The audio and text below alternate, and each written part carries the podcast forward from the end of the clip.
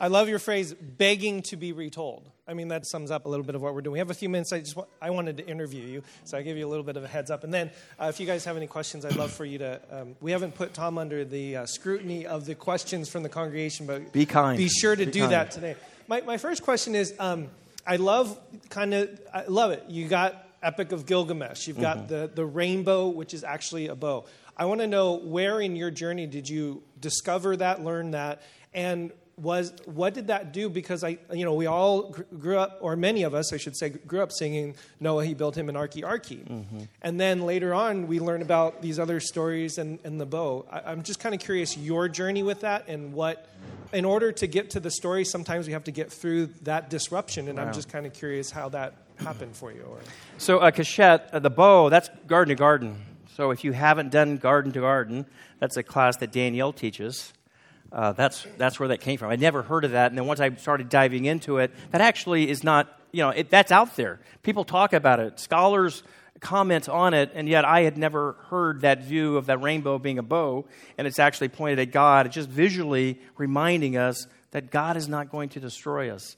So there's a, there's a recommendation for garden to garden. Uh, uh, I learned that when I was in seminary. And, you know, I grew up originally, you know, Church of Christ, Baptist, Presbyterian, Assemblies of God.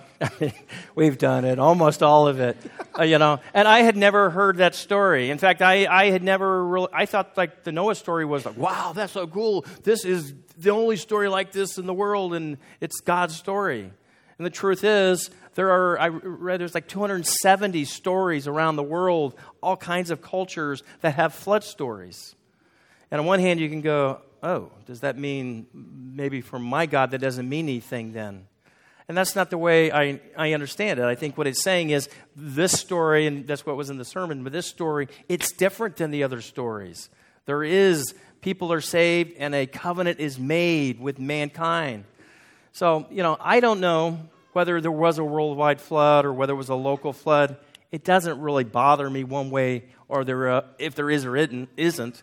You know, when I go back to the character of God, um, uh, there was something I learned from one of my spiritual mentors when we were, Tammy and I were first married. And it was always focus on the character of God because you're going to stumble over scripture time and time again. It's confusing, it's picked, and people will do what they will with it. But if you focus on the character of God, make sure it aligns with the theology that someone is trying to teach you.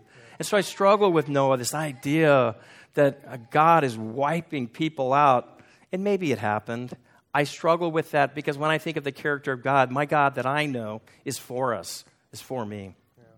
okay, somebody have a question? Um, you mentioned the, the flood in baptism. Yes. I really like that. Can you just talk a little Uh, you should have come last week. It was great. Danielle gave it. Yeah, yeah, yeah. Yeah, but when you think when you get baptized, you're going underwater, right? And that's the point. It's showing that you're, your sin, you're you're washing away your sins through baptism. And that's just kind of a bigger bathtub, I guess, a global. ba- yeah, yeah. It's a, it's a bigger um, cleansing of the world. Uh, the reference is in 1 Peter chapter 3.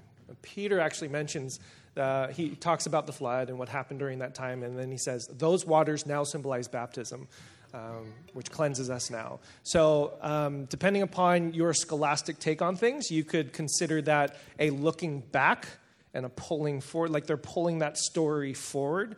So, we're not sure whether or not the Genesis author would have thought of it as baptism, but we're definitely sure that Peter thought of it as baptism and pulled that story through to pull that meaning through.